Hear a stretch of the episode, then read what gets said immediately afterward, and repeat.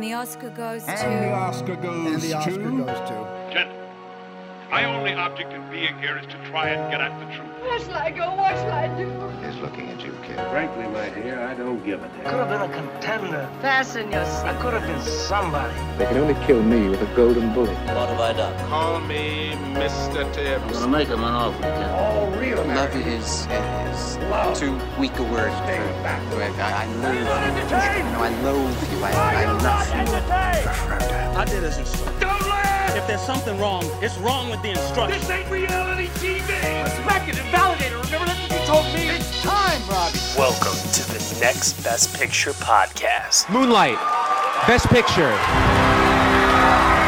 Hello, hello, hello, everyone, and welcome to the Next Best Picture podcast. I am your host, Matt Neglia, and joining me for this very, very special episode recording, it's our one year anniversary celebrating Next Best Picture. I have Michael Schwartz. Happy birthday to us. Isn't there like a second line to that? Michael, I think you Well, have. I a was told I wasn't allowed to sing full songs in this podcast anymore, so we're leaving it. I to the thought we line. I thought we invited you to sing full songs in this podcast. I thought we requested. yeah, you're the you. one that said I'm not going to do it. We'll save that for next best karaoke coming soon. Oh man, we're gonna have lots of callbacks in this episode. I feel like to previous times on the podcast. Uh, with that said, also too, you might have heard him just now. That is Will Mavity. Hello, everybody. All right, gentlemen, gentlemen, gentlemen, we made it a full 365 days. We are recording this on September 2nd, and on September 1st of 2016, we officially launched Next Best Picture with, I the, the original trio here, the three of us, and you know, there's a lot of reminiscing uh, that we're going to do on this episode. We're going to also review the trailer from Mark Felt and also talk about what's going on on the festival circuit, answer some fan questions, talk about last week's poll and this week's poll as well. But the first thing I uh, just want to bring up, just to commemorate this uh, milestone for us, is do you guys remember our first episode last year? Our review was The Light Between Oceans. Oh God, what a film! Alicia Vikander really likes that Labor Day weekend. Oh God, I, something tells me that she did not see Tulip Fever getting released in Labor Day 2017 when she shot that, though. That's true. That's very true. Um, and I also saw that recently, and it's um, Oh, you saw it? yeah. Oh my God, I'm so It's- sorry, Matt. yeah, It wasn't the worst thing I've seen this year. I'll say that. It's a it's a two out of ten movie instead of a one out of a ten for me. let me let me tell you that much. But it's it's pretty bad. So you didn't like it as much as Alicia Vikander's mother's friend, No. who called Harvey Weinstein. Oh, I saw another. Oh, Matt, were you the one who posted it too, where Harvey Weinstein was having like Jodi Picoult and a couple other authors give their thoughts on the film because he couldn't get Yeah. critics? All Yep. of this nation's most acclaimed authors have seen Tulip Fever. Ugh, And he goes, "They're not saying it's Citizen Kane or Shakespeare in Love." No. And it's it's it's like uh it's the new thing because Wind River did that too. They're like Dennis Lehane and James Patterson say the following about you know like it's bizarre. That's like a new phenomenon, I guess. Now it's like, well, if we can't get critics to say it, I guess we'll get offers to say it because they are the next uh, people whose opinions I, I suppose we trust in this world. it's like, you know, if people are gonna put their money where their mouth is and say, or at least, uh, I, maybe not money where their mouth is. That that's the wrong analogy. People are going to uphold what it is that they're saying about how we made this movie for fans and not for critics. They should totally put fans' reactions on the fucking posters. Yeah, what Cuckboy420 from Reddit say, you know. yeah, that would go great. That would be great. Imagine you just get like one that just says Alicia Vikander is so hot in this movie. I mean, honestly, actually, that's happened before. I don't remember what film it was, but like two years ago, if you look carefully, uh, all the quotes in the trailer are YouTube comments. really? I'll have to find it, but I know for a fact it exists. Damn, that's crazy. Um, you know, it's amazing too because um, I remember not particularly liking The Light Between Oceans that much. Like I was kind of split in the middle. I think I gave it like a five out of ten or something like that. But I rewatched it once in the last year, and I actually liked it more on a rewatch. I mean, it's not actively bad. It's just also not very good. Yeah, I think that had maybe some expectation behind it, and I think that's why I probably liked it more on a second viewing because I, I'll tell you this: the, the the third act is atrocious.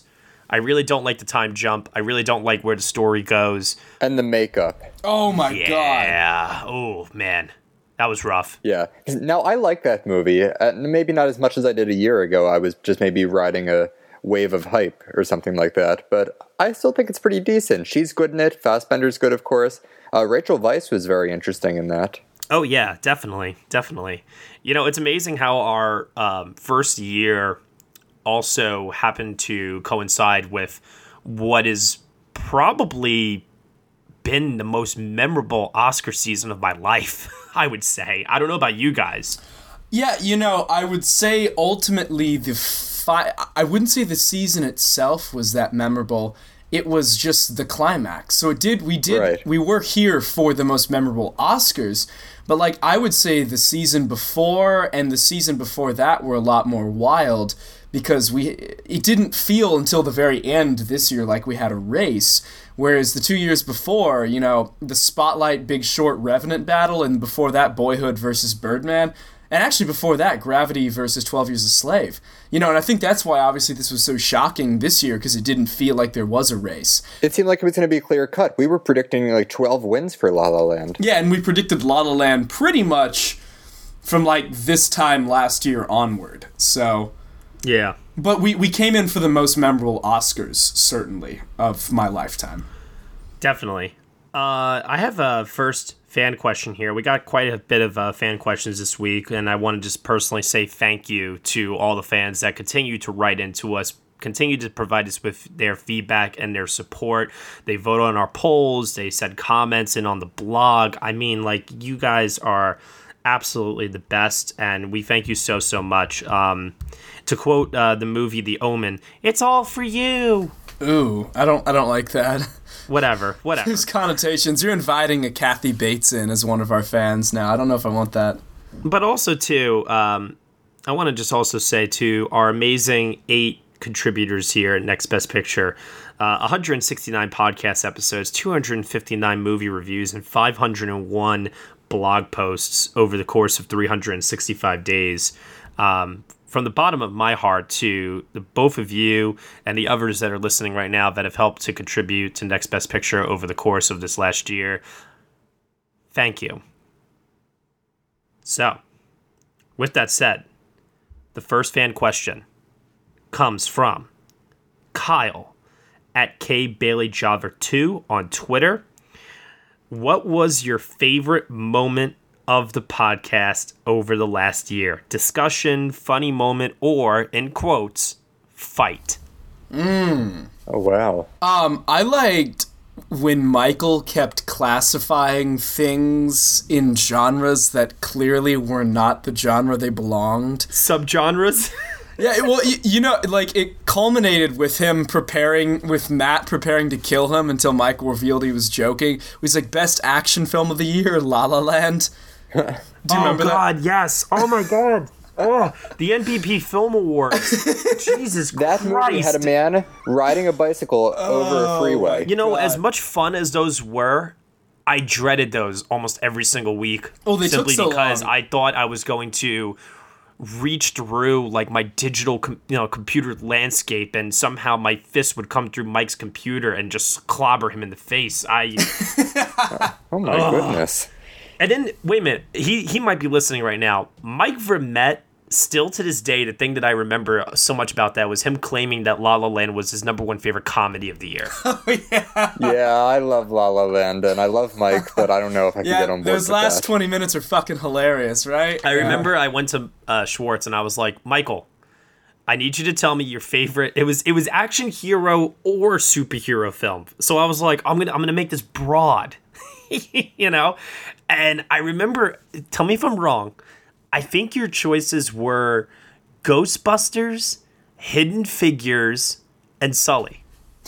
That sounds about right. Oh god, That's damn. not the definition of what I was asking Oh my for. God. And I stand by them. They are heroes. Ugh, I'm not going back to this. I'm just not. I'm. It's in the past. I've moved on. I've forgiven you. I've absolved you of all your crimes, and this is where we are. I'd say my favorite moment. I, I have two. I have two favorite moments over the last year. Uh, one was when Michael finally revealed to us on the show that he saw Logan and that he actually liked it. Um, and my reaction might have been the most genuine reaction I think I've ever had on the show because I just I, I think I screamed actually. yeah, and I almost fell out of my chair because uh, I couldn't believe that I couldn't believe actually, Michael, that um, that you liked Lo- Logan more than Wonder Woman. Actually, that was the thing I think that surprised me the most. Well, here we are. Yeah, because Logan is like so not your movie, but I think because it's so much not a superhero film and it's more of a western that is deconstructing the superhero movie genre in much in a way that like Unforgiven did for the western genre back in the early 90s. I think that like that's why people have responded to Logan so much, I think over the course of this year. Well, it's funny because those comparisons are sort of what turned me away from it in the beginning. I'm not a huge superhero fan, and frankly, I'm not a big Western fan. So when people were saying it's more of a Western, well, that didn't really do much to sell me on it on that side. So I pretty much stayed away from it in theaters, thought I'd catch it at home, which I did, and I'm glad I saw it. Yeah. The next one we got to get you on is we got to get you to see it comes at night when it comes out on uh like Blu-ray or something. I'd consider that. It's a short movie, right? Yeah, it's it about, is. It's not ninety a long minutes one. or something. It's it's. I would say it's um it's not even like a horror film, so to speak. It's more of a, a drama between two families that you know just reaches boiling points. I, I I actually think Michael would like that.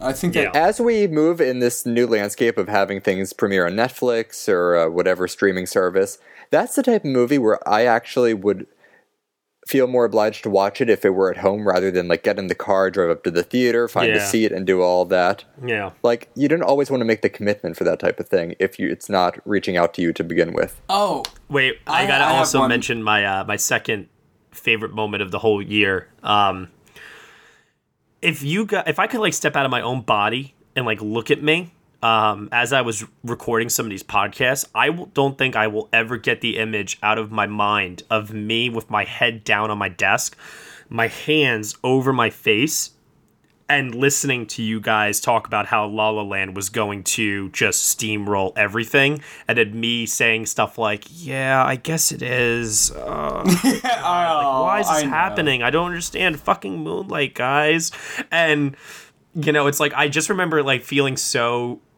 not depressed, but like I I just was upset that I felt like Moonlight was just being tossed to the side, you know, and so ah, the elation and the joy and just the overall feeling of that movie uh, pulling it out in the end. And uh, And you fucking stuck with it, man. Even up to our final uh, predictions episode with Marshall Flores, you were just like, "But what if?" And we're like, "Fuck off, Matt. It's not gonna happen." I know because all the signs were like there. Sometimes, sometimes there is a point where gut instinct does come in with predicting the Oscars. You just feel it in your gut. I felt that way about Spotlight. Like, you know, like Spotlight had the statistics against it, but I was just like, "It's gonna happen. It's gonna happen with Spotlight." Yeah, and you would have beaten me because I was predicting The Revenant that year. Ugh, well, we can go back in time, I guess. yeah, right. I, I've got one more moment that just killed me, which was when uh, Matt started crying. He was laughing so hard because Josh and I kept making fun of like palpatine "Do it" on the air. So we were doing like the, ga- the Game Grumps thing. We were like, "Stew it, screw it, I knew it," you know. And and Matt literally started crying on the other end because we kept these going. It went on for like five minutes straight. That was a beautiful. I, I'd never heard that before, but just the way you guys were saying it and how you seemingly were finding new ways to like say it too was the thing that just kept on getting to me. I think one of my favorite moments from all of this is actually one, I'm sorry to say this, Matt, that caused a little bit of pain. And that is every time I praise Beauty and the Beast. Ah! we we, st- we still hate that, Mike. That causes me pain too. I'm in so much I'll pain tell right you, now. right now it is it is September 2nd right now, and Beauty and the Beast is still my second favorite film of the year. You're fired. Get off the show. I adore it with all my heart. It's coming to Netflix in a few weeks. I can't wait. So actually, it's coming to Netflix around the same time La La Land comes to HBO. So that's just going to be like a Michael Schwartz marathon weekend. If you were a real fan, you would have bought it on Blu-ray months ago. Exactly. I don't buy Blu-rays. I don't buy movies anymore. I go on vacation. Mike, I respect that. And it's funny because I don't go on vacation because I buy, buy Blu-rays. So there you go. I prefer what Mike does. yeah. Uh, all right. Kate Bailey Java, I really, really do appreciate uh, that question that you sent in there because oh, it's so nice to just think back on all that we've been through over this last year. Do you guys remember when the Oscar season ended and how sort of distraught I was that I felt like we were entering into like this lull period where like virtually nothing was going to come out. We weren't going to have like anything to talk about. It goes by very fast though. Yeah. Because like March, you're still on the high from the Oscars. April and May, you're prepping for what the summer season is going to be, and then the summer, there's like a new release every week. And now here we are in early September. Yeah, and you know, I was very, very, um, I was very impressed with just how spread out things seem to be this year in terms of, you know, I would say like the worst time of the year was probably January, February in terms of new releases. And then once you got into like March and you had uh, films like Logan, next thing you know, you have stuff like Beauty and the Beast, The Big Sick, uh, that, that movie that Michael likes. You know, it's just, you know, it seemed like there was something to definitely always talk about. And I always, and I kept having this feeling that I didn't think we were going to. Um, but here we are. And, you know, we're 54 episodes in now, you know, so I mean, it's very impressive and it's very heartwarming to see and i'm just very very proud of it all together plus we should also note that we had next best theater with our great co-hosts nicole and dan. Yes. And we're still doing a next best series. Yes you know, I mean, Will and I decided to uh, review all of season seven of Game of Thrones, and that wrapped up recently. Uh, we're also going to be having an upcoming episode predicting the Emmys, and then another episode where we will also talk about the ceremony itself. I have a friend who's working the ceremony, which is pretty cool. My girlfriend's roommate is actually working the Emmys, which is pretty sick. No idea if she's allowed to talk about them, but on air, but I'm gonna try to make that happen. Good for her, I guess. That's cool, right? I, I, I, if, hey, listen, if I'm not there, do I care? I'm, I'm uh, but that's how I feel right now about all of the film festivals that are happening right now. That's for oh, sure. Oh yeah. I'm sorry, Matt. I, I am I'm very disappointed that I cannot be at all of these festivals. But I'll say this much about the film festivals. Do you guys know how much I would grow gray hairs if I had to choose between two screenings happening at the same time? I don't think my I don't think I would be able to handle it because I know last night people had to choose between seeing Lady Bird or Darkest Hour. And while eventually they would get to another one, you know, at some point, it's just like that's oh, that's so tough. the nice thing about these festivals, though, is that they play more than one. So if you miss it on one night, you have an opportunity maybe the next day. Honestly, though, sure. when I went to Sundance, like I was there two weeks, and at the end of the day, it's still hard to finagle everything. And there were films I had to wait like seven months to see. So you know, it's not always. I think Matt could leave a situation like that, having his sanity chiseled away. Just completely gone. You're like uh, Cate Blanchett at the end of Blue Jasmine, just sitting on a park bench, wondering yeah. what's happening. I want to um, continue with the fan questions right now before we dive into the festivals. Actually, I know that would be normally a perfect segue for me, but um, I, I, definitely want to get to everybody's questions because we do have a lot to go through here. Uh, Toby Hill asks, uh, and this is kind of like a game almost. Um, if Best Picture was a straight 10 on the sliding scale for the last six years, so from 2011 on, uh, which films would fill up those slots? And I, lo- I love this question. I-, I will always continue to answer this question, even if we get this multiple times. Um, because to me, I think about this all the time. Oh, same. You know, t- 2011 is The Artist, The Descendants, Extremely Loud and Incredibly Close, The Help, Hugo, Midnight in Paris, Moneyball, The Tree of Life, and Warhorse. So, which film do you think would have gotten in uh, for the 10th slot if it was 10? Obviously, The Girl with the Dragon Tattoo, because it had every single guild. You know, DGA, PGA, WGA. Uh, it got in against the odds, a Best Actress nomination for Rooney Mara, and it won editing. I think like that's that's a clear choice right there. Yeah, I I agree. I do I do definitely agree with with you on this for sure. Um, this was a year of nine, so I think that would have been it. I would argue, and correct me if I'm wrong, I would argue that the next slot Uh, right below that is either one of two films. It's either Tinker Tailor Soldier Spy, or, and bear with me on this, it's a separation. See, I could see them a little further down, but after Girl with the Dragon Tattoo, I would say Bridesmaids. Yeah, it did have it had SAG, it had uh, PGA, you know WGA. I, I have to go with Mike with Mike on this one actually. In the, Okay. in the system that gave us District Nine and The Blind Side, it would have given us this too.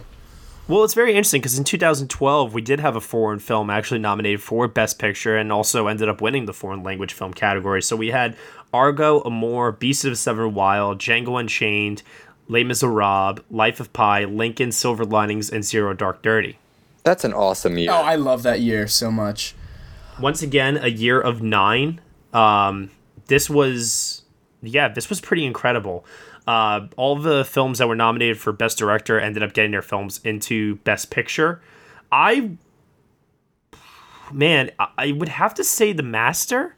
oh, I well- disagree, actually. N- believe it or not, uh, Matt, I think under the system that would give us 10 nominees that favored films that didn't necessarily have to get a certain number of Skyfall? one votes, yeah, I think it'd be Skyfall. Yeah, because that's what I was Skyfall say. had the PGA, Skyf- eh, Skyfall got most of the guilds. Like, It also had five nominations and two wins. yeah. Yeah, okay, Skyfall. You're right. Skyfall. Should have been in there. Yeah, it probably should have actually. I love that movie. it's fantastic. Should have won Uh, cinematography. God damn it. Next year in 2013, 12 Years a Slave, American Hustle, Captain Phillips, Dallas Buyers Club, Gravity, Her, Nebraska, Philomena, Wolf of Wall Street. I could make an argument for, I would say, Inside Llewyn Davis. No, because that didn't even get a screenplay nomination. What about Blue Jasmine? That's what I think. Blue Jasmine. Like, because it had it had the screenplay nomination. I think it got PGA. Did it? It did. It, it got PGA. Yeah, I believe mean, it won did. Best and Sally Hawkins got that surprise Hawkins, nomination. Yeah, I, I would probably go with that. What about, I this is going to be, this is going to sound insane. What about Frozen? No, absolutely not. But riding the wave that it had that year, that momentum was huge. Well, if it were still under the system from like 2009 and 2010, where Up and Toy Story 3 got in, if there had been a little more of a push behind it, I could see that happening. Okay. But uh, it wouldn't be out of the question. No, yeah. All right, now this is going to be good because this year we have uh, two now. So 2014, Birdman, American Sniper, Boyhood, Grand Budapest Hotel, Imitation Game, Selma, Theory of Everything, Whiplash. First one, right off the top of my head, Foxcatcher. right, it got everything except picture. It had fucking director. Yes. Yeah. It would make sense to say Interstellar for the next No. one because it had nominations. No, it but, would but, make but, but I'm not going to say it. No, because it are a lot of tech underperformed. It underperformed. No, it didn't really. It got all the texts it was supposed to get. Yeah, but I mean, underperformed throughout the season. And Hoyte didn't get in for cinematography. Um, what I think like the two films that consistently overperformed in all the guilds were Ex Machina and Nightcrawler. Wrong year.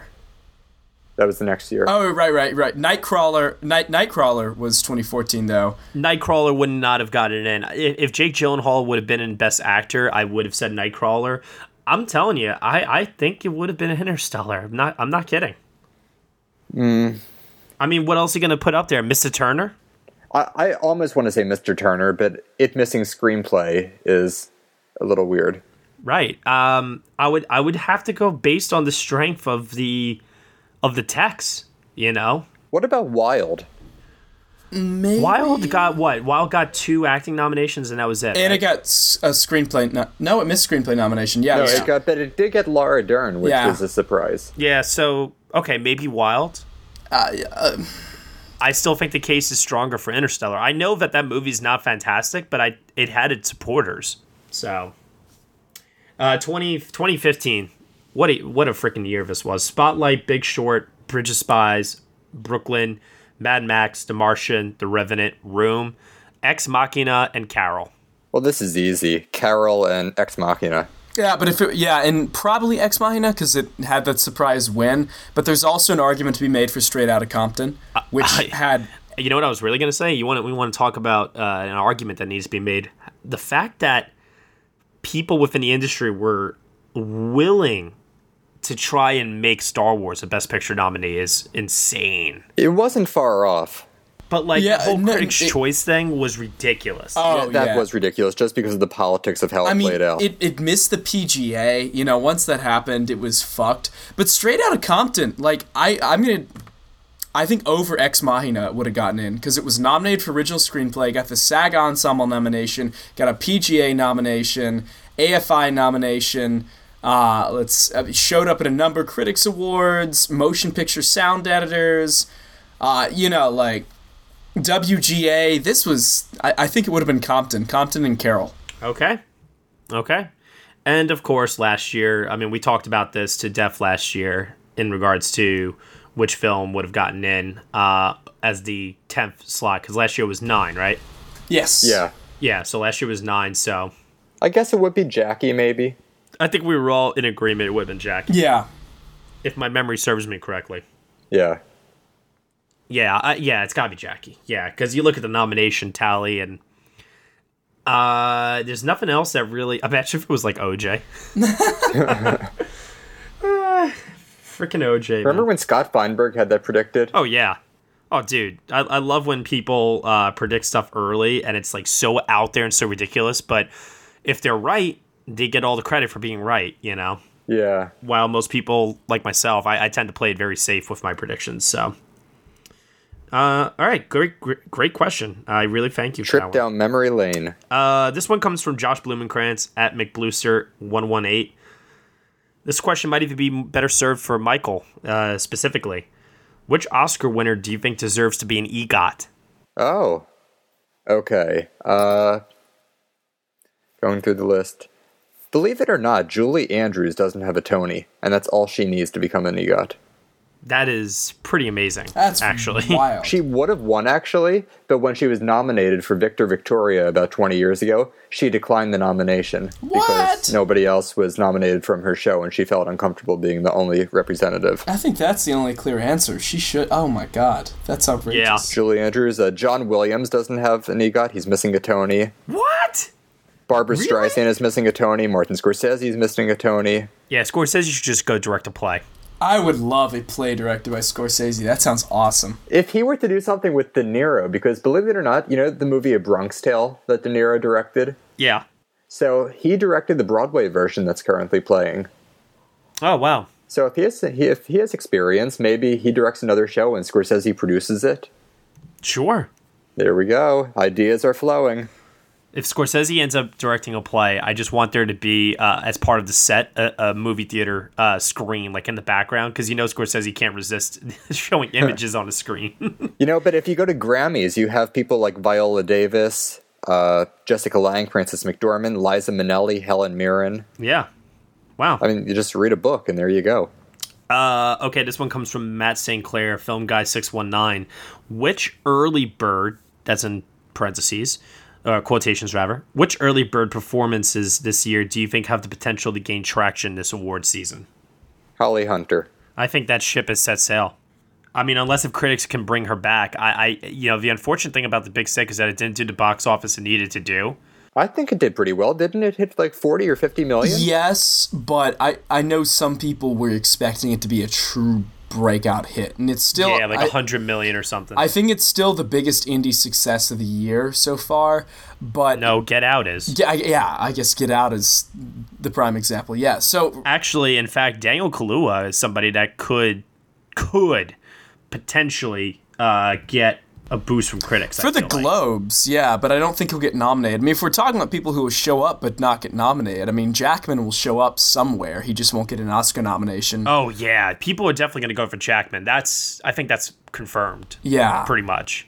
Wait, so let's go back to Holly Hunter for just a second. You really don't think that's happening? I, happening? s- I still think she can get in. I have her in my predictions. I personally do not. when the film starts showing up in screenplay categories, it'll be like Grand Budapest and they'll be reminded it exists.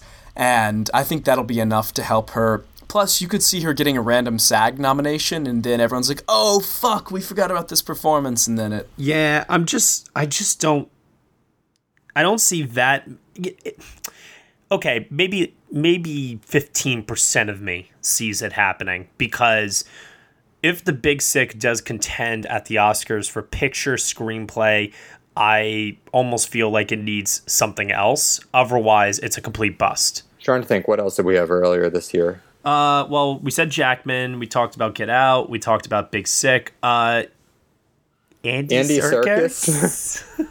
I mean, so I guess it- now's as good a time to mention it as any. We talked about this off air, but it's not going to go anywhere. But Fox is planning one of the biggest Oscar campaigns they've ever mounted for Planet of the Apes, and Serkis is at the center of that. They're going to push very, very hard to get that film attention this year.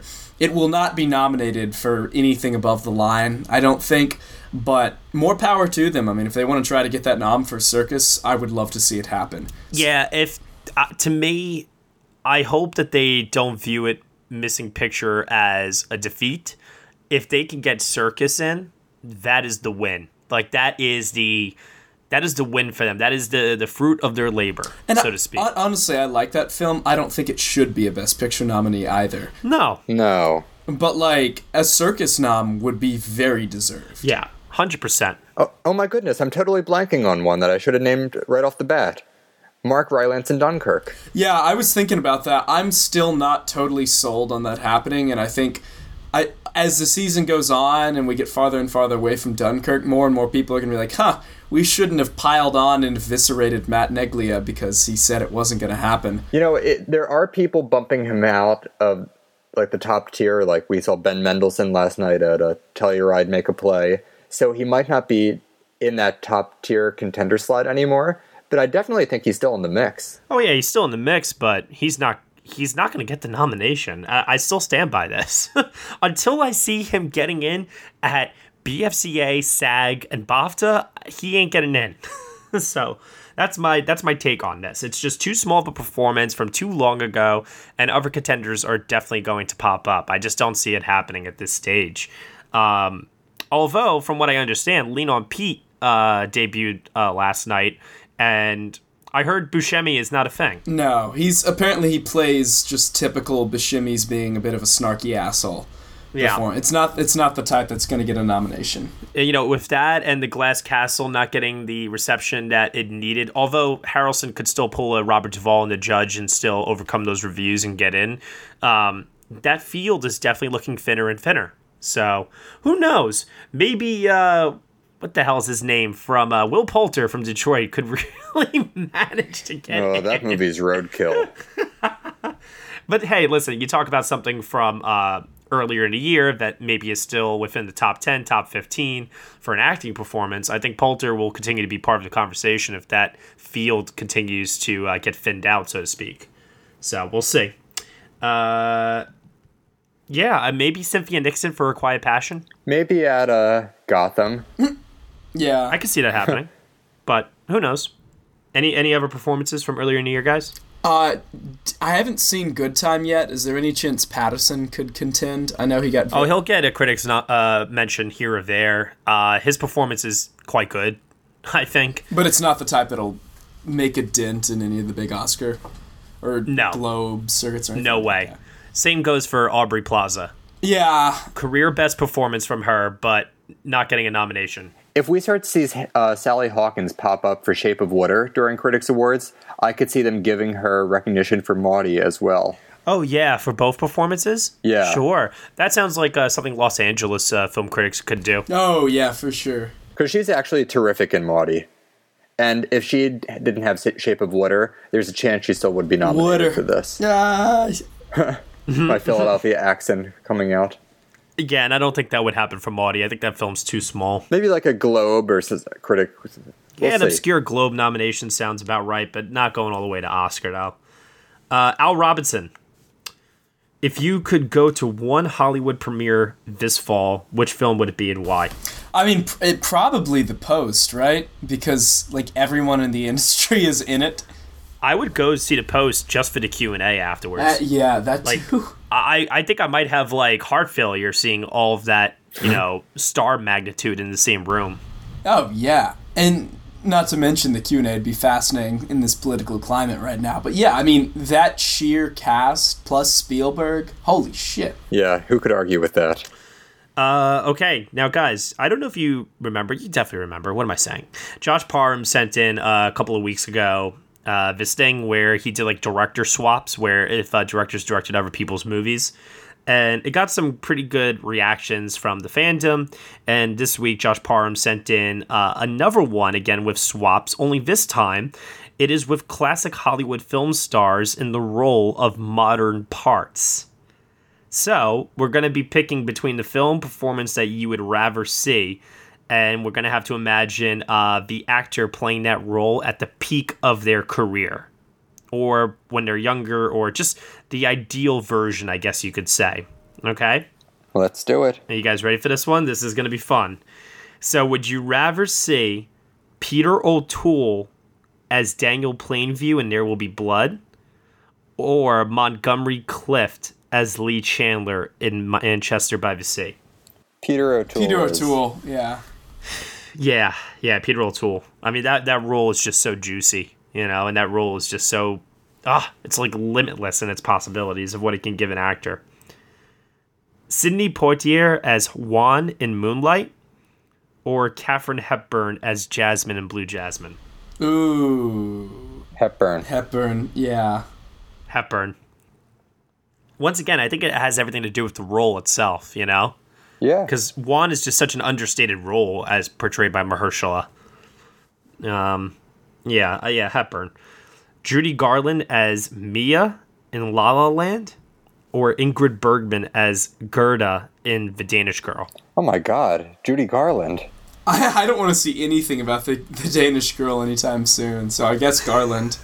And what's really interesting about Garland is not only is that performance inspired by A Star is Born a little bit, but there are also touches of Scorsese's New York, New York, which starred Judy Garland's daughter, Liza Minnelli. Wow. That's Damn. what Damien Chazelle says inspired uh, that romance. Now, this one, this is interesting. Humphrey Bogart as Riggan in Birdman, or Elizabeth Twa- uh, Taylor as Nina Sayers in Black Swan. Ooh, Elizabeth Taylor. Give me that. Ah, There's something about Bogart's.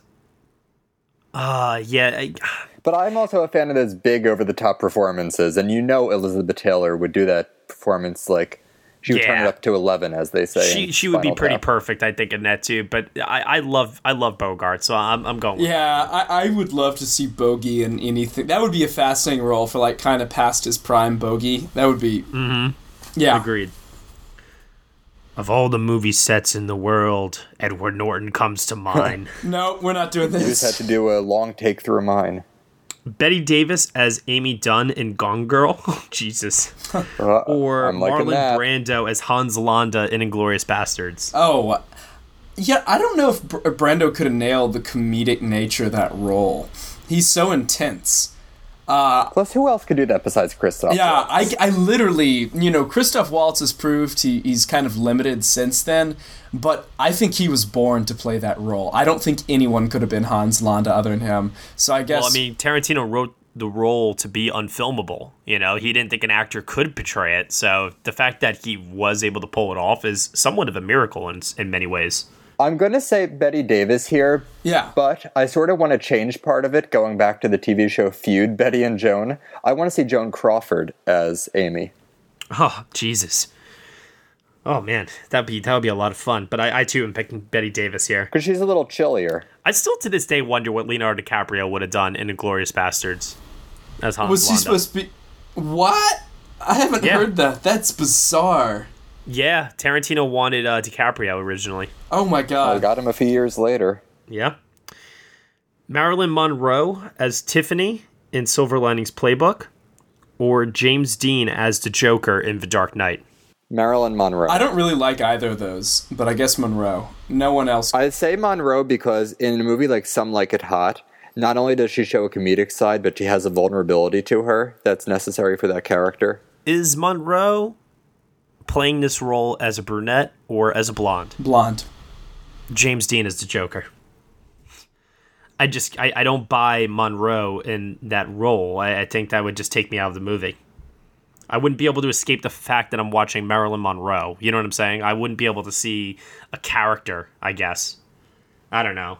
Um, plus, James Dean was taken away from us too soon. I, I would have liked to have seen both him were. just expand his range. Uh, yeah, I suppose. But Marilyn Monroe had, uh, I believe, more credits to her name than James Dean did, at least. Dean had what, like four. Like Yeah, something like that. Yeah. So, okay, you guys ready to review this week's trailer?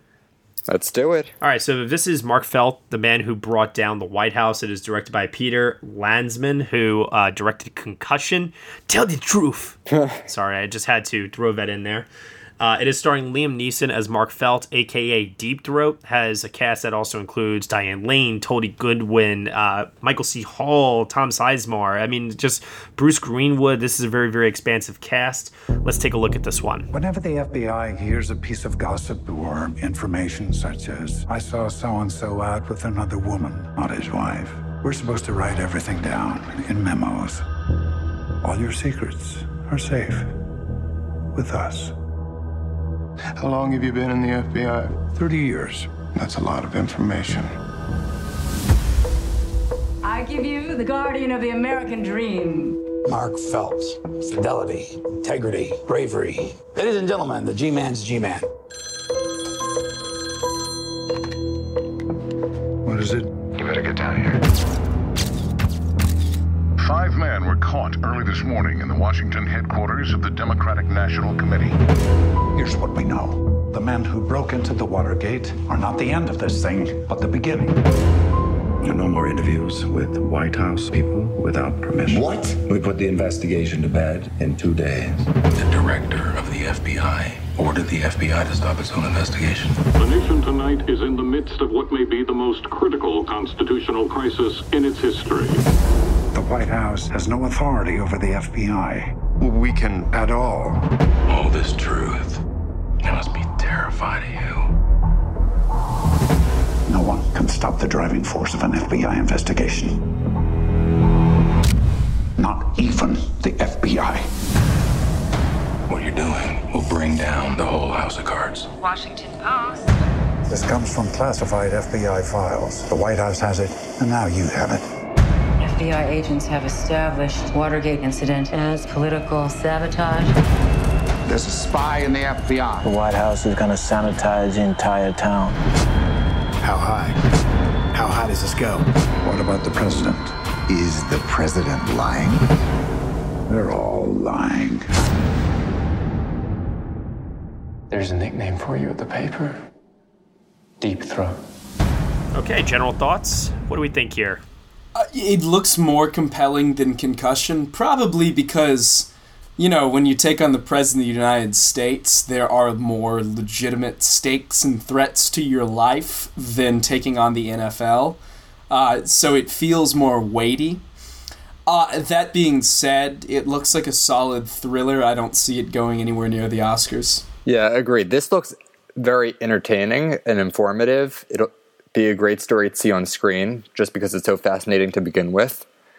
But uh, I don't think it's going to break out of what we call the art house mold, just play to this adult audience for a few weeks and then just go to television. Oh, you know what I do like is the, uh, I mean, I, it may just be that this is exactly what it in fact looked like, but I like how it seems to me there's a visual all the President's Men reference in the parking deck that they're meeting Woodward and Bernstein in.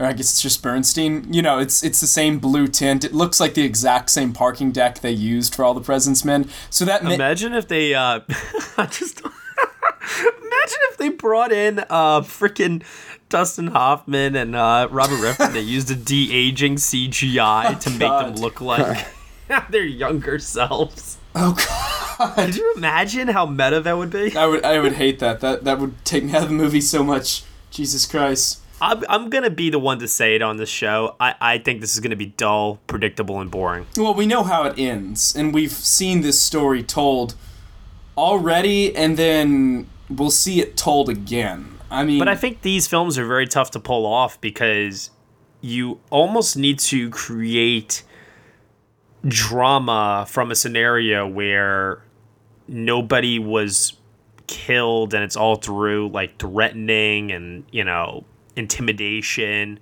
And it, it to me i think that, that runs the risk of the drama feeling manufactured because it's a movie and we need it to have high stakes.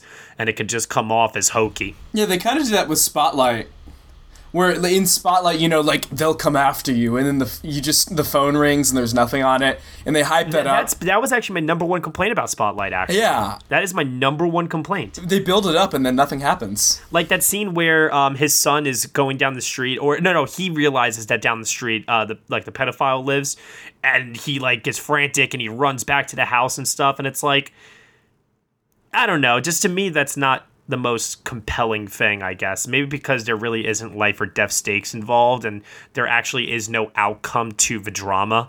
You know what I'm saying? Yeah. But just the fact that it's lingering there isn't enough. Sometimes yes, um, sometimes no for me. I think that might just also be due to the fact that um, my brain has, you know, seen so much in cinema and television where stakes are always life and death. It's always about life and death, you know? That when we get something that's just purely threatening, but you know it's not going to kill them, it, it, it I don't know, it just doesn't ring as true to me. Yeah, I mean, your mileage might vary with the type of material depending on uh, what you know about history, how much you care about it. So uh, it'll, it'll, it'll be interesting to see what happens when the movie opens later this month. Yeah, and I also don't think that Liam Neeson, as good as he probably is in this, I don't think he's going to be a contender either. No, I don't think so. I'm sure it'll be a good performance. I mean, Yeah. maybe like a 60% of Rotten Tomatoes type of thing. It'll have its fans. D- does the Irish accent kind of like throw you off though? A little bit, but I think if you turn into the character, like, you don't have to have every little mannerism down. As long as you're conveying who the person is, I think that could be enough. Sure.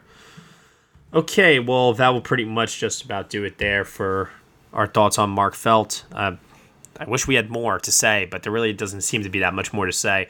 Uh, I kind of do like the visual aesthetic, though. Um, I will I will throw that out there. I do kind of like the the blue, cold, you know, steel gray, like, you know what I mean? Cinematography Yeah. that's on display here. And then we should say the movie premieres at uh, Toronto, so we'll hear some reactions within a week or so. Oh yeah, yeah, yeah, definitely. It'll be uh, coming up just before you know it.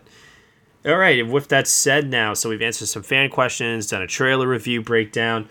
Uh, we should probably talk about this week's poll. Actually, we should review the results of last week and then also talk about what's going on for this week. So, Hello, everyone. This is JD from the In Session Film Podcast. Each week, we review the latest from Hollywood, California. Well, yes, Brendan. We also Give top three lists. Okay, yeah. Thanks again, Brendan.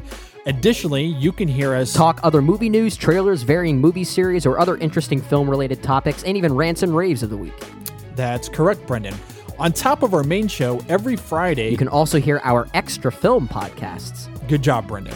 Thank you, JD. It's my goal to make you proud. You're the father, after all. yes, and I'm very proud. Uh, you can listen to the In Session Film podcast on iTunes, Stitcher, SoundCloud, or at InSessionFilm.com. Brendan, will you please let me complete just one? Nope. Oh, for heaven's sake. Listen to the In Session Film podcast every Monday and Friday. Subscribe today and hear me verbally beat JD like a Cherokee drum. No, no, no, no, no. That's not ki- how this works, sir. Hey, no, you you, no, no, you no. go cry at Midnight Special again, oh, okay? That's oh, what you're I good will. for. I will. You know what? And I'll do it while pummeling you. I'll do both at the same time. How are you gonna pummel me? Yeah, I, that's don't, I don't buy it that. That's just how it works. Yeah, so uh, last week's poll, we asked everybody uh, which was uh, the film that you were most looking forward to for this award season. We got the most amount of votes that we have ever received for a poll. I want to thank everybody for that. Leading the way with 16.33% of the vote. Anyone want to take a guess which film won the poll? Blade Runner 2049. Nope. Star Wars. Nope. Last guess. Something of actual artistic merit. This is exciting. Is it Call Me By Your Name? Nope. The readers have spoken, and the number one film that most people are looking forward to this award season is Mother. Oh, what? Really? That's Yep. a shocker. Mm-hmm. That I wouldn't. That wouldn't even be like my top five guesses. And then in number two, with 15.14%, just narrowly missing the number one, was Call Me By Your Name. Uh, see, that makes more sense. God damn, I didn't know that many people were hyped for Mother. And then uh, in third place was Star Wars The Last Jedi. Where was the post? The Post. The Post. The Post was tied for fourth place with the untitled Paul Thomas Anderson film. All right. Oh, and also tied with the Florida Project. I think that one's going to pick back up in a couple of weeks. Yeah, I do when too. It, or actually next week when it screens at Toronto. Uh, the films that got zero votes were. Oh, Marshall. Mar- Marshall didn't get any votes. That's sad. So Marshall is actually premiering at a festival, uh, not Toronto or Telluride, anything like that. I think it's uh, one of the African American film festivals coming up. Oh, that's cool. And then we we also had eight write-ins too. Uh, Disaster Artist got two mentions via write-in. Uh, we had write-in for Wonder Wheel, Wind River, which I guess that hasn't come out in their area or something. Uh, three billboards outside Ebbing, Missouri. Somebody wrote in Woodshock, and this this is my favorite one. Somebody wrote in Tulip Fever. No. Ah, Thank you, everyone, so much for casting your votes on this week's poll and making it our most successful poll yet. I really do appreciate that. This week's poll, because the new uh, film, the remake, or I, I don't know if it's like an adaptation or remake or what it is, but the Stephen King film, It, is coming out next weekend. So we're asking everyone for this week's poll which Stephen King film adaptation is your favorite? And the choices that we have are 1408, Apt Pupil, Carrie, Children of the Corn, The Dark Tower, The Dead Zone, Dreamcatcher, The Green Mile, Misery, The Mist, Pet Sematary, The Running Man, Secret Window, The Shawshank Redemption, The Shining, Stand By Me, and there is also a write in option. So, what are the chances the Shawshank Redemption does not win this? Uh, I could see it not winning. I could probably see something like Stand By Me, maybe, you know, winning winning the whole thing. Maybe, or The Shining, I guess. But let's not forget that is the most popular movie in IMDb history. So, Yeah. Uh, anyone, Michael, I, I guarantee the answer is no. Anyone looking forward to it? yeah. I'm wait. I'm absolutely looking forward to it. What? I just short circuited. What? Wait, whoa, whoa, whoa! I don't know if we've ever talked about this on the show, but I'm doing some work in my community for the movie since the author or the screenwriter grew up here. No, that's, that's. Annabelle too. Yeah, the same screenwriter. Oh, he did both? Yes, his name is Gary Dauberman. It's always about location biasness when for Michael. Not only that, but it's getting excellent reviews. Yeah, it is. It is. I'm very, very impressed. Yeah, but like, got. The Witch got excellent reviews, and you didn't check that out. Mm-hmm. Yeah, but this looks like more. The Witch had nothing to do with Philadelphia, though. Will let's be clear. no, it has that suburban feel. It's like it, it's more tailored to my interests. Put it that way. Oh my god. Well, I don't want to upset your high standard interests. Oh, excuse me. I'm a coastal elitist, and don't forget it. Any event, though, I'm, I'm still shocked and surprised that you're actually going to end up seeing it. Um, we'll Oh see God. if you if you like it in the end, though. I would have seen it regardless if it didn't have the Philadelphia connection. I've been looking forward to that for a while. So why the hell didn't you see The Witch? I saw The Witch. I saw it opening night. Oh, you we did? had this discussion. I tend to forget about this with you. I We don't talked know. about it many 'Cause- times. I gave it a B plus. Yeah, we, we talk about this often, actually, and I always forget it with you. I don't know why. I think I I don't know. You have a stereotype of Michael Schwartz. I just have my, mind. you know what it is? I have my own perception of Michael Schwartz, and it, it, it, I've created my own reality. You won't let the facts just- get in the way. All right, Donald Trump. So, in other words, Matt Neglia loves to stereotype. There we go. there's there's enemies on both sides. No, I'm kidding. Mm, Too soon. I know it's terrible, A piece of shit. Anyways, I don't want to get political. We'll have plenty of time to do that when the political films come out this uh, winter. now is the time to announce the new spin-off, Next Best Primary. Yeah. Actually, now we're gonna just uh, break down some of the news this week. As we know, the film festivals dropped, and there's a lot to really dissect from that. Uh, Will Mavity, why don't you kindly take us through what's been going on over the last week? So before I get into the festival stuff, I'll just mention other news. Uh, Aidan Gillen, who has everybody's exited Game of Thrones. Yeah, so Aidan Gillen has uh, departed from Game of Thrones. We'll say that, and his first big role is going to be, be, be playing famed author James Joyce in a film soon, which is kind of cool. Uh, Jon Bernthal has joined the ever expanding and endlessly impressive cast of Damien Chazelle's First Man about Neil Armstrong. Speaking of great casts, Sam Rockwell will playing be playing W for uh, Adam McKay's Dick Cheney film. Apparently, speaking of that movie, Christian Bale is a Telluride and has gained so much weight that people were talking to him without knowing it was him. That's wild. I saw Tapley wrote something about that. That's so crazy. Um, speaking of transformative performances, apparently DiCaprio and Todd Phillips, or uh, Scorsese and Todd Phillips want DiCaprio to play the Joker in one of the many upcoming horrible Joker films. Not gonna happen. Yeah, Oh, let, knock it off. Let's let's hope not. DiCaprio will never whore himself like that. Let's hope not. He's. He, I think Tapley was the one who pointed out he's the last A-list star who's yet to join a franchise. So, uh, Paul Bettany has joined now Ron Howard's Han Solo movie just after Michael K. Williams left. And then we have the internet getting nice and unhappy because the What Maisie Knew's screenwriter and director team have announced a Lord of the Flies remake with an all female cast, which was poorly received since the source material is supposed to be about toxic masculinity.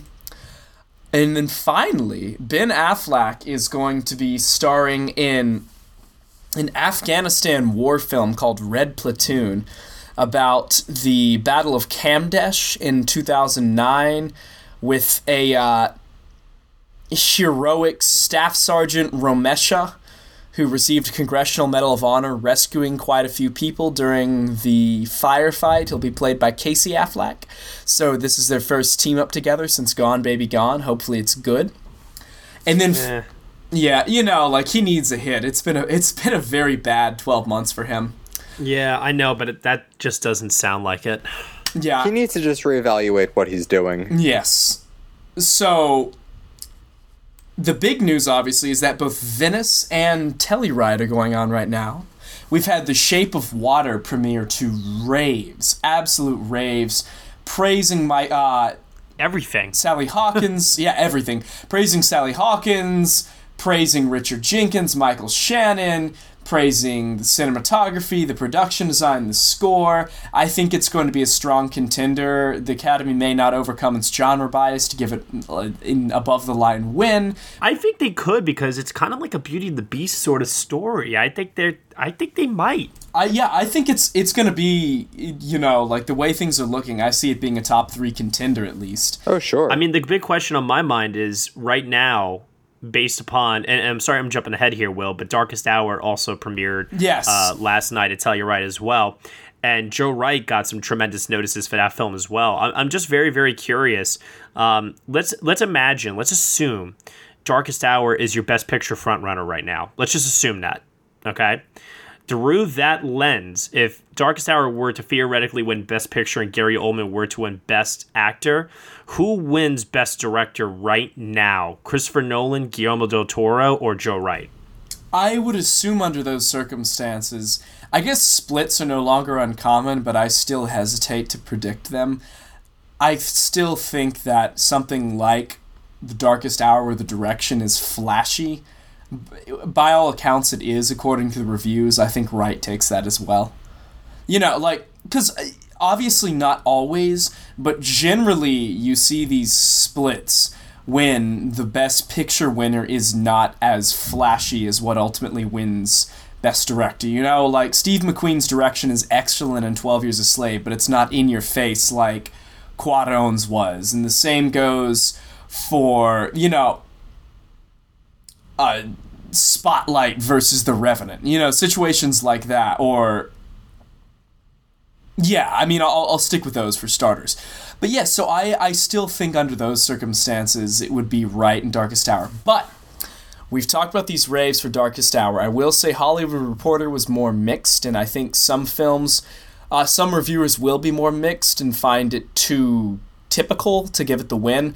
But the biggest thing is I do not think this film will ever win Best Picture because of the internet.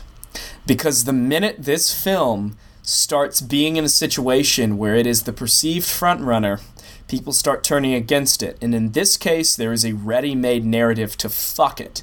And that is the fact that Winston Churchill was very, very, very racist and, um, you know, oversaw some horrendous acts in the Boer War, etc., etc., concentration camps underneath him. Those things, if it becomes a, if it gets put in a front runner spot, nowadays you're always going to get controversy if you're in that spot, and that is what this film's controversy will be. People will start remembering the things that they don't like about Winston Churchill, and that will end up being enough to keep it from winning. I guarantee it. Hmm. I, I okay, like that. That was the most compelling argument I've heard you make in a while. Yeah, I'm with it. I'm with you on that. Shit. What do you think about that, Michael? Yeah, well, we've seen this every year where controversy comes to bite a film later on. So maybe not in Best Picture, even though at the moment it does have all the makings of a winner, like a Telluride premiere, released before December, a large cast ensemble that'll probably work well with SAG. Like on paper, that all sounds about right. But then when you bring up any controversy in the future, we always have to consider that. And also, you got to remember potential nomination leader as well. Even if it gets taken down in Best Picture, with Gary Oldman, I don't think any controversy with that would take away his Best Actor win. No, I think Gary Oldman is the runaway favorite right now. Like I'm 80% confident that's happening. Yeah, I agree. And I, I think it'll stand chance to win at least a couple techs too and get a lot of nominations. I just I don't think it'll be our best picture winner because of the reasons stated above. But Oldman, unless he somehow fucks up on the campaign trail, yeah, I I think he's pretty much a given to win this. Can you imagine if Bruno Delbonnel wins uh, cinematography? Oh yeah, I thought about that. That would be so goddamn funny. Uh, it actually wouldn't be funny; it'd be horrible because poor Deakins. this is his best chance to win, but it would just be so absurd. It's uh, he's been penciled in all year, and then he loses to just a, uh, you know, an acclaimed period piece again. Oh my god! Well, speaking of cinematography, I think we have a pretty good idea of what that lineup's going to be just based on uh, the festival and the summer. We have Blade Runner, Dunkirk, Darkest Hour, Wonderstruck, Shape of Water. I mean, there's a lineup right there. Yeah, that is potentially a lineup. Um, Shape of Water is one of the ones I would say probably can get in. I think Wonderstruck is definitely getting in. Oh yeah, they're doing the Ed Lachman tribute at Telluride this weekend. They're really going hard for that. Yeah, the only other one I would say is also in contention, obviously, is uh, Janusz Kaminski for the Post. So, oh sure, that could bump somebody out, definitely. Uh, and, and let's not forget that you know, in the event it is a big above the line contender, Phantom Thread with PTA as the cinematographer would be, yeah. you know, potentially that's one that could factor in.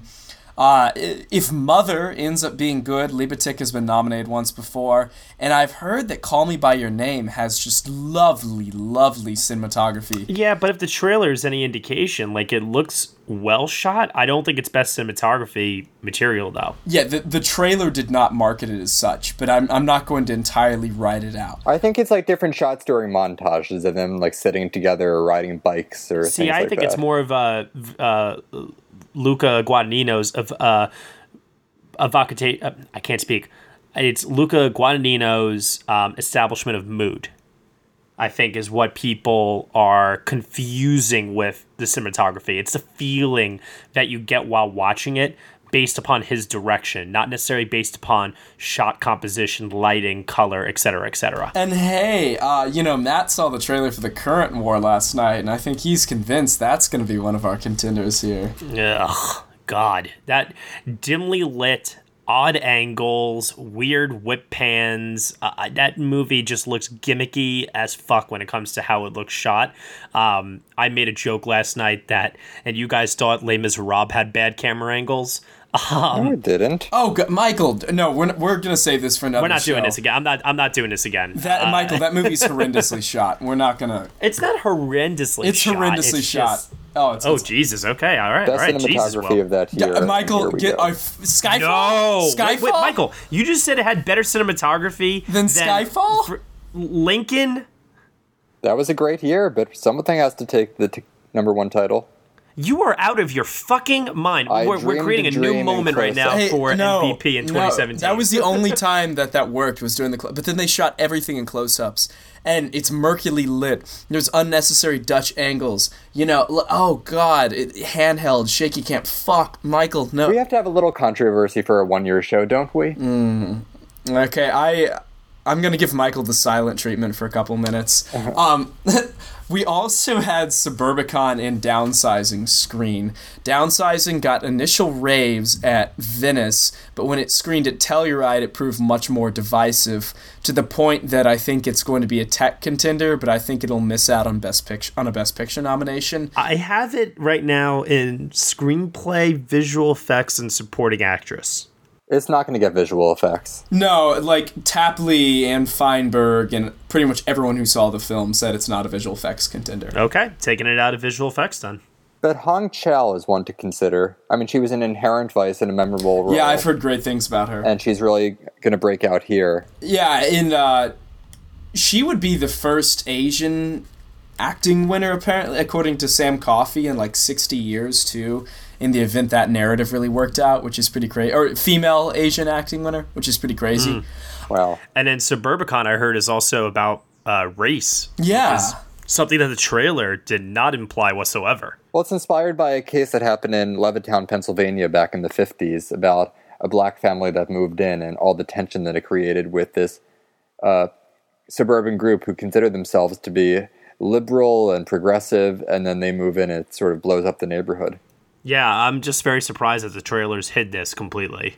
Yeah, the reviews have been, I don't want to say mixed, but just a little more on the positive side, but tepid. You could say mixed, it's okay. No, I don't think they are mixed. I think from what I've read, people seem to like it, but it's not anything that they're writing home about. I think they're trying to temper our expectations in terms of Oscar, if that makes sense. Yeah, I don't think it does any Oscar nominations aside from maybe production design. But that said, I'm very much looking forward to it. I mean, who could resist a Coen Brothers screenplay? Yeah. It's a good point. Anything else happened at the festivals this week, or? I think those are the only big ones so far. Okay. We're going to have Battle of the Sexes this afternoon, so by the time this goes up, everyone will know how that did. Mm. Watch out for Steve Carell, guys. He's going lead, by the way. Oh, never mind. Don't watch out for Steve Carell anymore, guys. I think he's going lead because they're going to put him supporting for Last Flag Flying. Which is weird because he looks like the lead in that. So we'll see what happens there. Yeah. Okay. Well, guess we'll move on from that then. Alrighty. Well, that does it for this week. It's the most wonderful time of the year. Yeah, man. I mean, every week we're gonna have something really exciting to talk about. Um, I'm getting incredibly hyped for all the movies that are on the horizon right now. Um, I wish I was at these festivals. I really do. But New York Film Festival is coming up. I will be there for that. Michael, you're going to a festival, if I recall. I'll be at the Philadelphia Film Festival for at least part of it. Mm-hmm. Will, anything happening out in LA for you? Uh, there's things, but I can't necessarily talk about them on air. ah, all right then. Well, Michael Schwartz. This is the moment I've been waiting for. This is your opportunity to fight with me on the air. You can yell at me. You can say whatever you want to me right now. Is there anything that you want to say to Matt Neglia before we go off air? Anything I want to say to Matt Neglia? Do it, Mike. I think I Kill want him. to thank Matt Neglia Oh. for giving me this opportunity over the past year to be a part of Next Best Picture. Should have killed him. One day. This is never going to happen, Matt. You're going to keep trying and trying, and I will remain as civil as possible. If anyone's got a career in politics, it's this guy right here. I'll tell you. Hey, uh, you know, Matt was being civil too, Mike. I suggested that he and I just out of the blue start just yelling at you for this episode just to see what would happen without any context. Matt Matt has agreed not to do that, so you, you should be thanking him. You are a sick, sick person, Will. Did you enjoy the little clip of my yelling I sent you as a preview for that, Matt? I I I I, I need to know if I can play it. Yeah, y- you you are you are welcome to play it. I, I, I, you know what? I think I'm gonna do just that. I, I'm gonna play this for everyone. I hope my mic has the ability to pick it up. Here is the uh, clip message that Mike, uh, that Will sent me the other day. I will fucking massacre you unless you give my client what they want. I will put you up on a goddamn cross like Jesus Christ to die for your fucking sins. Do you understand me? And I will tie your testicles into bow tie fucking pasta. You'll never work in this fucking town again. Jesus Christ, do you hear me? Oh my, Will, you've been out in California, what, a month now, and you've already turned into Harvey Weinstein? Yeah. My goodness. Before I know it, you're going to be hosting Tulip Fever screenings. I'm not gonna lie. If Beauty and the Beast ends up becoming like a potential Oscar like nominee for like Best Picture. And I have no choice but to lay uh, that at the feet of Michael Schwartz. then that kind of a reaction might happen. I feel like I feel like Matt and I would both be very good yellers if we really teamed us up together too. So, yeah, Mike, if it does anything good happens to Beauty and the Beast, we will excoriate you. How about that? Well, I'm very scared for the Golden Globes in that case. All right, gentlemen, Michael, Will, thank you so so much. Um, I truly love both of you. NBP would not be what it is without the both of you, and also to to the other uh, staff writers and contributors to Next Best Picture. I also want to say a personal thank you to you guys as well. So that goes out to Matthew Garrell, David Howitt, Josh Tarpley, Josh Williams, Tommy Barquinero, Mike Vermette, and I think that is it. God help me if I'm forgetting somebody right now. Wait, who was the guy who reviewed shitty films for you? He would review all the bad ones. Oh, that's Matthew Garrell. Oh, okay. Yeah, he's uh he he's I don't let me tell you something. I don't know how he manages to see it. He sees more films than I do. I, and that is like an accomplishment in and of itself. So, kudos to him. Anyways, Michael Schwartz, where can I find you on the internet? As always, you can find me on Twitter at Mike Movie. Will Mavity. You can find me on Twitter at Mavericks Movies. You can find me at Next Best Picture. You can find Next Best Picture on all of the social media networks. Thank you once again, everyone, for listening for a whole year and hopefully for many years to come. You can subscribe to the Next Best Picture podcast on iTunes, SoundCloud, TuneIn, Google Play, Stitcher, Player FM, and also Castbox. Be sure to leave us a review on iTunes. Let us know what you think of the show. Your feedback is paramount to success of this podcast and of this brand. We thank you so, so much. We will see you all next time.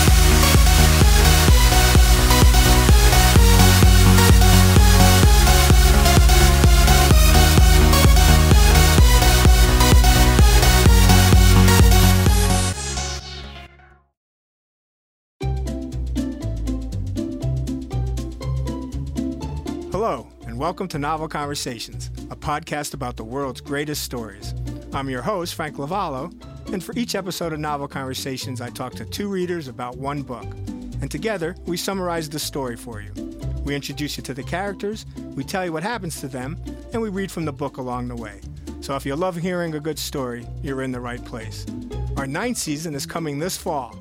Tune in to hear from some of the all time great authors Charles Dickens, Jules Verne, F. Scott Fitzgerald, and more. Subscribe to Novel Conversations wherever you listen to podcasts.